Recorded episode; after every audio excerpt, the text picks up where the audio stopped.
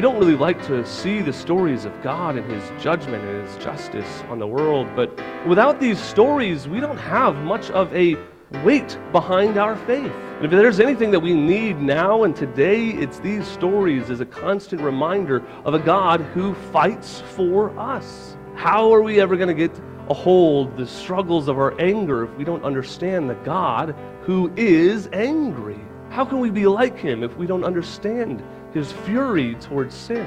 Today on the Songtime broadcast, we'll continue our study in Psalm 83, looking at this imprecatory prayer. We'll talk about why this is such an important study, why we need to look at these imprecatory prayers, because they teach us the serious nature of sin and how it affects God first and foremost. Stay tuned for that, but first, we're joined once again by Mark Jones as we talk about what the Puritans can teach us about the subject of sin.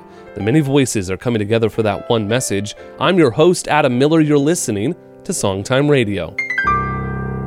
The doctrine of sin is a neglected teaching in the church today, and that's been the conversation we've been having with Mark Jones this week. He's written a book called Knowing Sin Seeing a Neglected Doctrine Through the Eyes of the Puritans. As a result, uh, we don't have a great understanding. This week we're looking at Psalm 83, an imprecatory psalm, and we often skip over a lot of these psalms, even in conservative churches that say that they preach the whole counsel of God. Trust me, I scoured the internet. I looked for uh, sermons on these passages, and uh, many churches that even preach on the psalms to begin with often skip over these. They, they choose the songs of lament or the songs of praise overlooking the imprecatory psalms that deal with the justice and the judgment of God. Why? Because we have a hard time dealing with sin and anger and parsing it out biblically. That's why Mark Jones has been helping us, breaking it down. And Mark, you talk about how you got a lot of this from your study with the Puritans. The Puritans have a unique history, not only uh, in their writings, but also as a, as a part of our national history. So, explain to us a little bit about the Puritans and how they informed your understanding of your book, Knowing Sin. Some people, you know, immediately discard the Puritans. It's a scary word, and they've heard all of the usual um, scare stories regarding the Puritans, which you know mostly aren't true, but some might be. Uh, I think for me, the Puritans were pastors, generally pastors. They were very well educated. They were sophisticated theologians. They, um, many of them had a very uh, powerful way with language. Thomas Watson and um, Stephen Charnock, John Owen, Goodwin, those guys, they just had ways of describing sin where it's orthodox, but it's colorful. Hmm.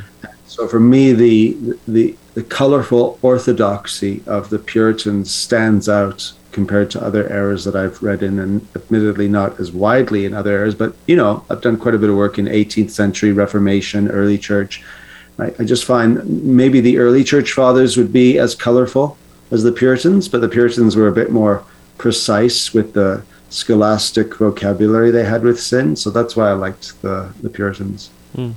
Now, you did mention that some people kind of recoil uh, at, at, the Puritans, and um, you, have covered that correctly, I think. But uh, uh, for some reason, I think that the issue that we're dealing with now is why people are so soft on sin is because they, they want to avoid the perception of being too harsh or even legalistic on the, mm-hmm. the issue of sin. Um, that kind of reaction to the Puritans that some people might have actually leads to a complete, you know, pendulum swing in the opposite direction.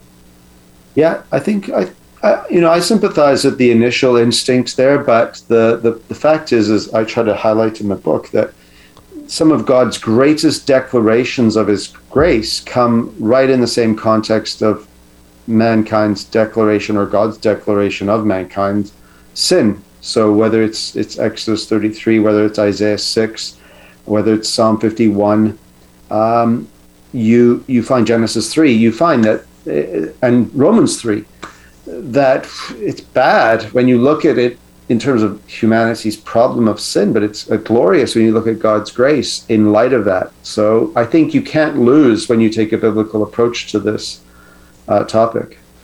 I think it's important as well that uh, we understand the fact that we we probably in our limited perception don't have a biblical view of sin, even for, for many Bible scholars. We're, we're Uh, we don't hate sin nearly as much as God hates sin. Uh, I've been trying to do this every year. We we go to the Psalms for our summer, and I always want to include an imprecatory psalm in there because I really don't think that we know how to respond to sin. We don't hate sin nearly as much. Uh, we're we're more. I, have said this before. We're more upset at the person who cut us up on our cut us off on the way to church than we are the fact that they're not coming to church. They're not worshiping the one true God. And I, I think in some concepts we don't actually understand how sin, how terrible sin really is.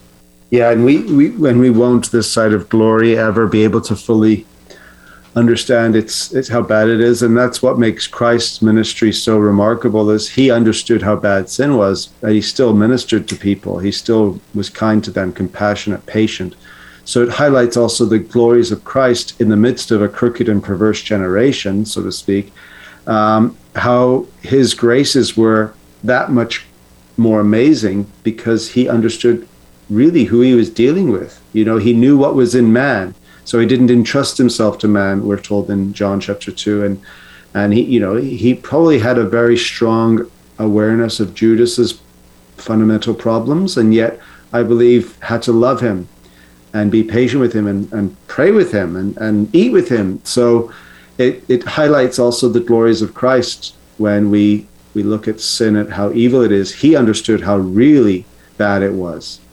And so how can we not then be patient and kind with people when we share in their same weaknesses.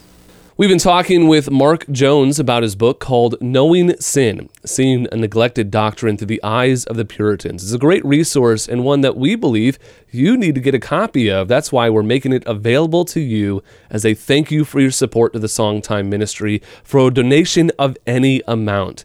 This is a great resource, one that will help us understand the seriousness of sin, but also how to combat it so that we can be conformed into the image of Christ.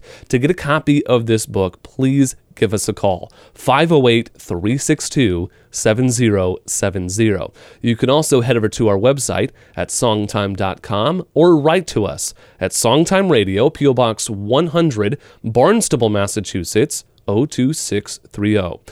Well, today we are continuing our study in Psalm 83. One of my sermons on this great imprecatory prayer, we're discovering why it's important for us to read these prayers. They're often neglected even in, in our reading, but certainly in our preaching, because we try to avoid the negative side of our faith. But without delving into that dark area, we'll never fully understand the seriousness of our sin and be able to confront it accurately and biblically and precisely. That's why these imprecatory psalms are so important. And not being able to find anyone else that was willing to preach in the psalm, I had to do it myself. So here is my continued sermon on Psalm 83. There's a lot of history here, and that history is really important. It's a reminder that this issue that they were facing is very deep. This was not a surface issue. This is an issue that permeated the soil and something that they needed to do a great deal of work if they were going to be successful and live and thrive in the land. So, what does a psalmist do? He cries out to God. That was the, that was the implication. He was implicating the people in all these nations, and now he turns to imprecating he says, Do to them as you did in, to the people of Midian, as to Sisera and Jabin at the river Kishon. And what he lists here is a whole series of victories and battles that are recorded in the book of Judges. The story of Gideon. You know part of the story of Gideon, don't you?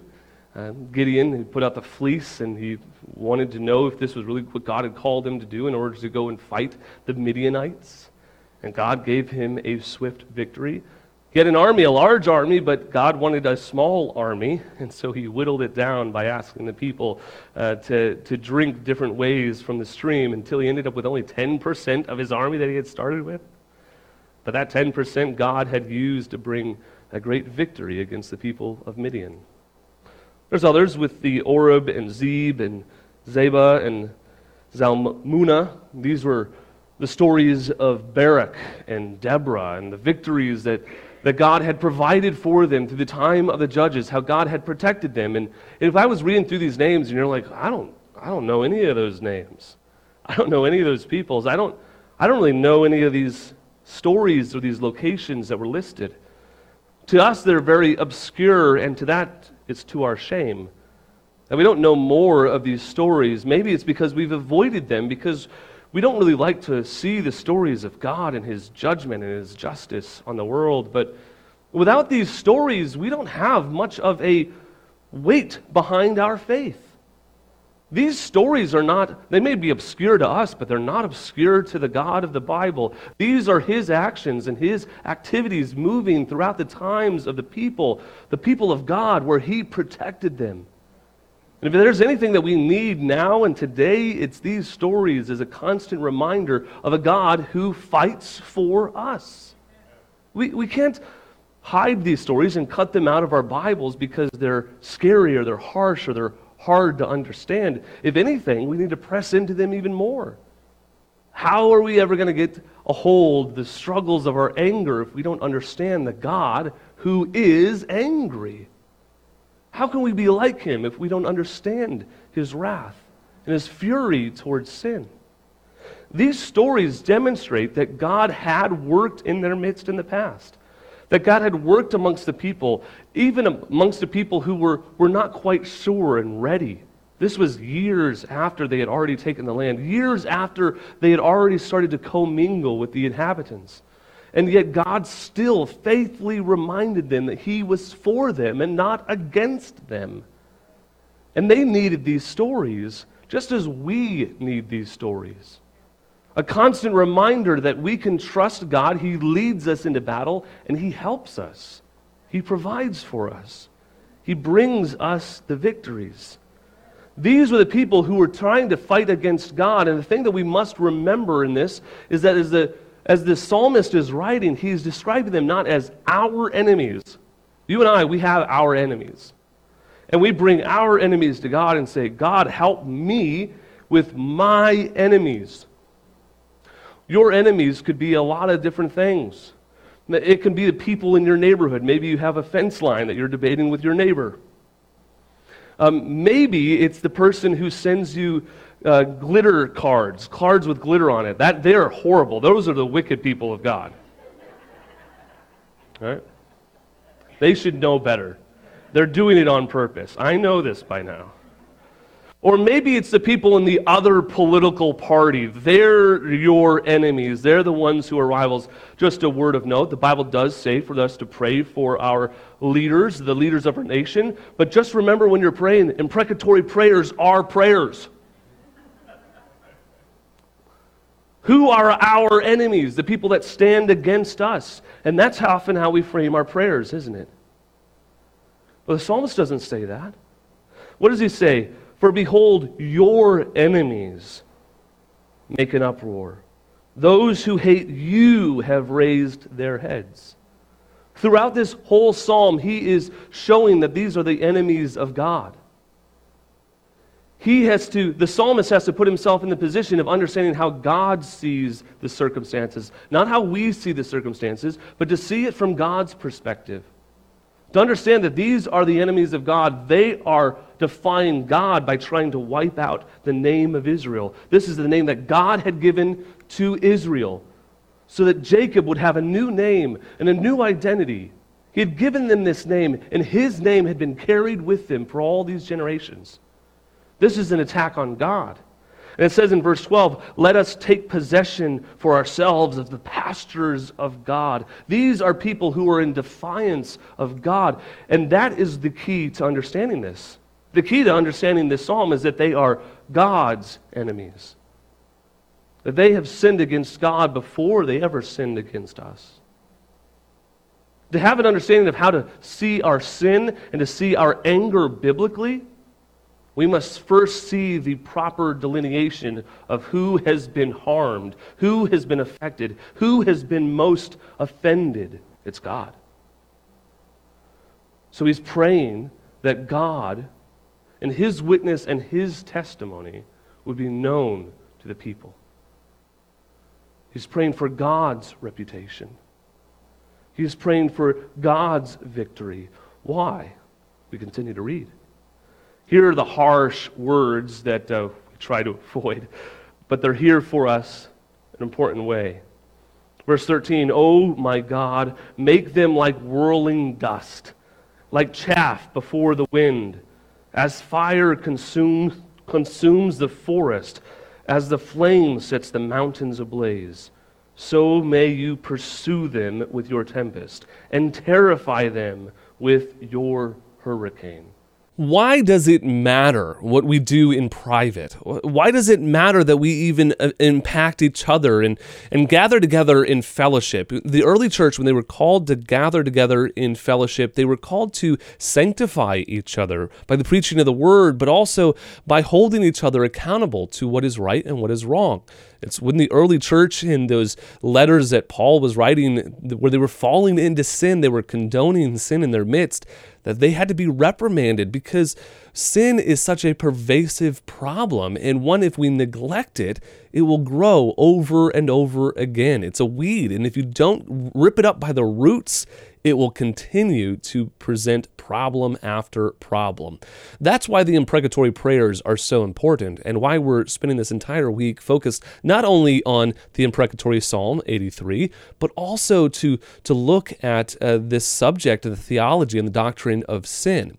And we want to encourage you to delve into this a little bit more. That's why we're making Mark Jones' book, Knowing Sin, Seeing a Neglected Doctrine Through the Eyes of the Puritans uh, available to you as a thank you for your support to the Songtime Ministry. We want you to understand the seriousness of sin, to not overlook it anymore. Maybe you've been avoiding the subject just like every one of us has. This is a great resource for you to confront it head on and to address it with the Word of God. So join with us in reading through it and, and grow in your conformity to Christ as you read Knowing Sin by Mark Jones. You can write to us at Songtime Radio, P.O. Box 100, Barnstable, Massachusetts, 02630, or you can give us a call. It's 508 362 7070. You can also head over to our website at songtime.com or look us up on social media. But don't forget to tune in again tomorrow as we continue to break down this teaching on sin in this imprecatory psalm. We'll, we'll see how to address it ultimately by first looking to Jesus Christ. We cannot be glib about our sin. Israel serves as one of the greatest metaphors to not dealing with sin. They kept falling and their hearts were constantly being pulled away from God. It's a reminder to us that sin must be dealt with, and it must be dealt with effectively. On behalf of everyone here at Songtime and our late founder, Dr. John DeBrine, who has always encouraged you to grow in grace so that you won't groan in disgrace, we want to thank you for listening. From Cape Cod, I'm Adam Miller with our theme verse, Psalm 85, 4 and 7. Restore us again, O God of our salvation, and put away your indignation toward us. Show us your steadfast love, O Lord, and grant us your salvation.